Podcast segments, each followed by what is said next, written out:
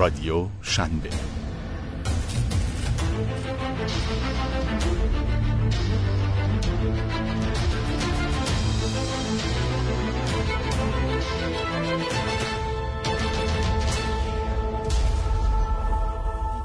گلادیاتورهای استارتاپی. این یادداشت در پی این است تا به یک سوال کلیدی در شرایط کنونی اکوسیستم استارتاپی ایران پاسخ دهد. در روزهایی که صحبت از شرایط و وضعیت نامساعد و حتی خطرناک سرمایهگذاری در استارتاپ هاست ریسک این وضعیت را چه کسی باید عهدهدار شود؟ شفافتر اینکه مسئولیت وضعیت فعلی را چه کسی باید بر عهده بگیرد؟ استرس استراب ابهام و بار وضعیتی که در آن به سر می‌بریم باید به روی دوش چه کسانی بیفتد؟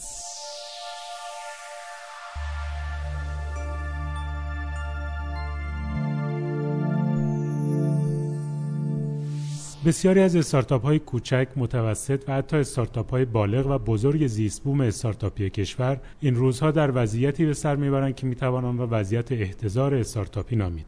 یعنی با اینکه مجموعه تیم های آنها با تمام تلاش و توان در حال کار و ایده پردازی و فعالیت هستند اما به هم خوردن حساب و پیش بینی های آنها در جذب سرمایه و به تبع آن به تأخیر افتادن برنامه های توسعه‌ای marketing و فروش و در نهایت به تأخیر افتادن رشد مورد انتظارشان قدرت و امکان ادامه دادن آنها را تحلیل برده و توان آنها برای بقا در حال تمام شدن است. یعنی حد اکثر دو یا سه ماه دیگر می توانند طاقت بیاورند و بعد از آن ناچارن باید تعطیل کنند.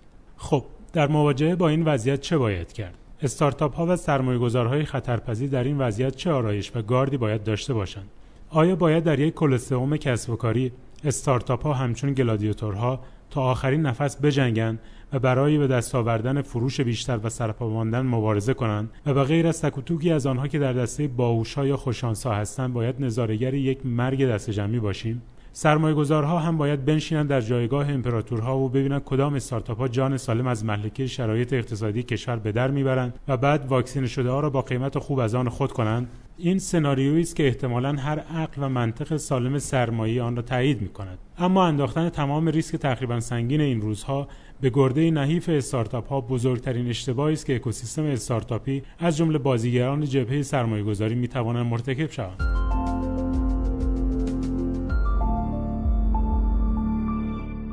شکست های دست جمعی درست مثل مرگ های گروهی هستند. مثل مرگ دست جمعی نهنگ ها غمبار امیدکش و حساسیت برانگیزند. دومینوی مردن استارتاپ ها بدون سرمایه می تواند موجی از ناامیدی و حتی بیاعتمادی را نسبت به کل اکوسیستمی رقم بزند که مهمترین مشخصه آن در سه سال گذشته امید و انگیزه بوده است. به عبارتی ضرر و خسران شکست های استارتاپ هایی که به دلیل تشنگی سرمایه‌ای تا پایان امسال ممکن است جان دهند خیلی بیشتر از از هم پاشیدن یک تیم مستعد استارتاپی و یا هدر رفتن 50 میلیون تومان سرمایه شخصی و یا انجلیست خسارت تعدد شکست های استارتاپی آن هم در یک بازه کوتاه مترادف با مخدوش شدن اعتبار یک کل واحد است که همه ما عضوی از آن هستیم و همه ما در برابرش مسئولیت داریم.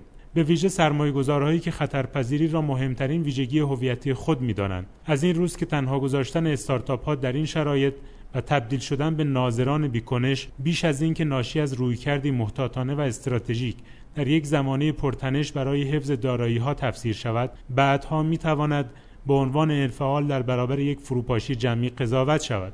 به همین دلیل است که نباید ریسک این روزها را تنها و تنها بر گرده استارتاپ ها انداخت و عافیت طلبانه منتظر باشیم تا آبها از آساب بیفتد و بعد ماهی درشت و ارزان سید کنیم. چرا که ممکن است آبها که از آسیاب افتاد دیگر نه از تاک نشان باشد و نه از تاک نشان.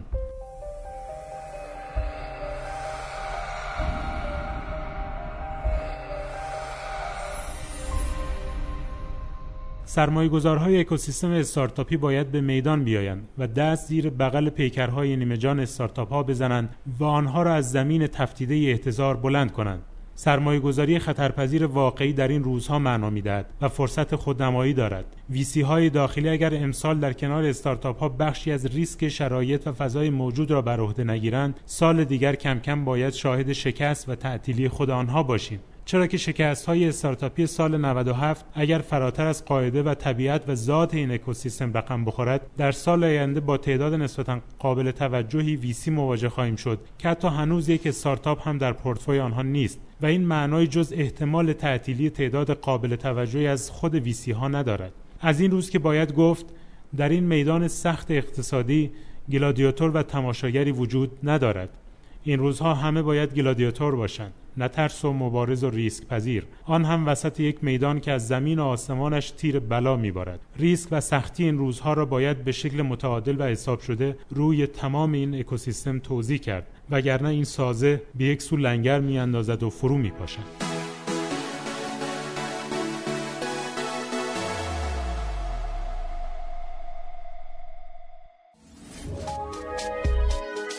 شنوتو سرویس اشتراک گذاری فایل های صوتی www.shenoto.com